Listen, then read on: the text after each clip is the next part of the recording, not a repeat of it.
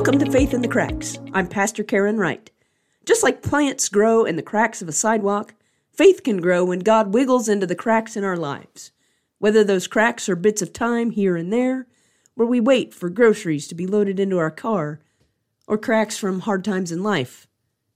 When we allow the Spirit to seep into the cracks, new life can begin to sprout. Episode 17 Sharing the Faith.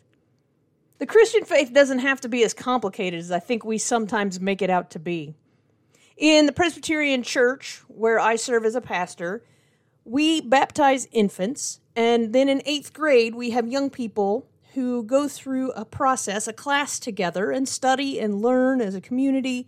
They're paired with people in the com- in the congregation, and they create a statement of faith. And this is a time for them to decide on their own faith, to claim their baptismal promises made on their behalf for their own. And one year I had um, a young girl who had some physical and mental challenges because of a syndrome she was born with. But this girl was such a delight and a joy to be around. And her mother was a little concerned about the confirmation process.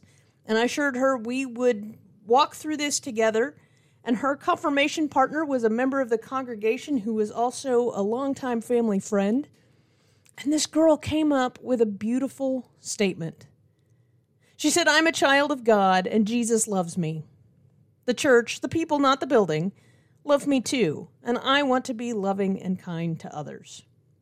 It's a really simple but beautiful statement. And I think sometimes we get in our own way. I know I have had to write a statement of faith uh, for my ordination process and in a search process for a new call multiple times. And it always feels so bookish.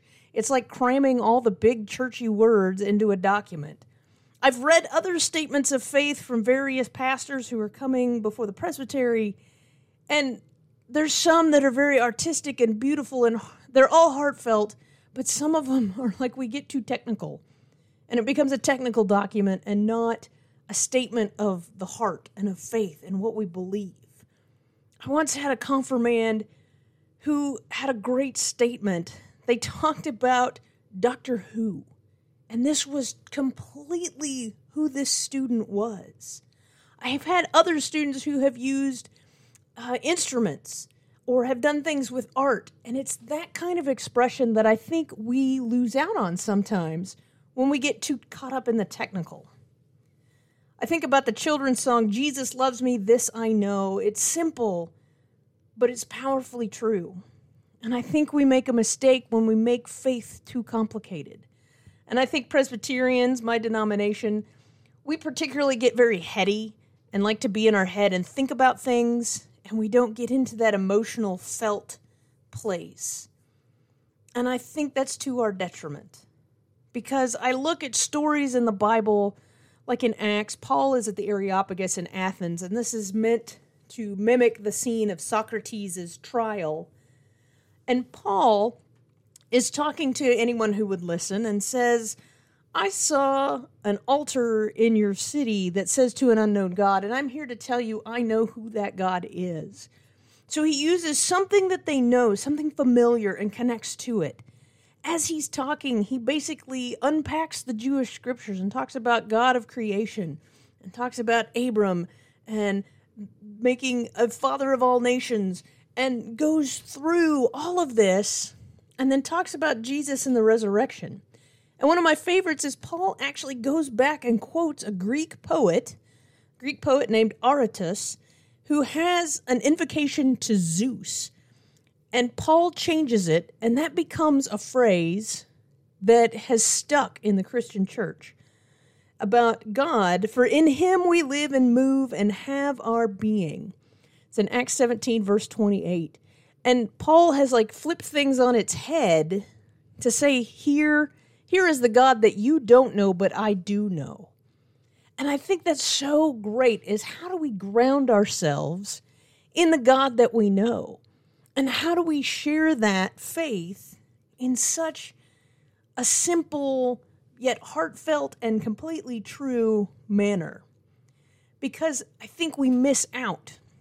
Presbyterians oftentimes are not real fond of being um, evangelical. And I use that in the term of like evangelism, of going out and sharing the good news. And it's to our detriment, and we need to work on that. And Paul talks about this in the God in who we live and move and have our being. And another theologian, Augustine, spoke at is that our hearts are restless until they rest in God. And so, how do we get that? How do we get to that space that we are settled, that we are centered, that God fulfills what we need and we're not always having to keep up with the Joneses, that God gives us what we need and we have security in God, that we're known by God and God knows the hairs on our head. And if you don't have any hair on your head, God knows where those are too. And how do we get into that space of saying, This is the God I know? And sharing that with people. And a lot of times, that doesn't even have to be sharing that in words so much as sharing it in how we live and how we interact with others. So maybe when we live with the God who in we live, we move, we have our being, God centers us, God grounds us, that we know we are loved and that we are beloved. That how do we treat people? Are we working for equity and justice and, fr- and freedom for everyone? Are we working to make the world a better place? Are we letting that joy that comes from knowing the risen Christ extend out of us? Are we sharing light and love and hope because we have a world that greatly needs it? And so, if you're one who maybe grew up in the church and the church has a horrible track record of uh, alienating people, and I think this is part of the problem. How do we get back to that simple faith that you are a beloved child of God? You are loved, you are enough, you are worthy.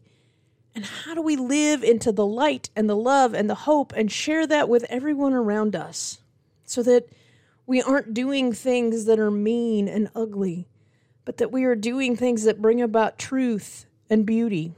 For that is the church that I think everybody is looking for. How can we be those people? Those people who say very simply that God loves me. God loves me, and I want to love the world. Jesus loves me, this I know, for the Bible tells me so. And I want to live that and I want to share that.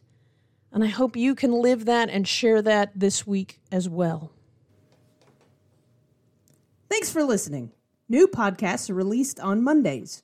Subscribe or follow me on Apple, Spotify, or Google, or become a subscriber on my website, faithinthecracks.com, and you'll be notified when new material is posted. You can also start or join in discussions on the Facebook page. And each day, may you find ways to be kind, to be helpful, and to be a child of God. As you go through your week, may God seep into the cracks in your life.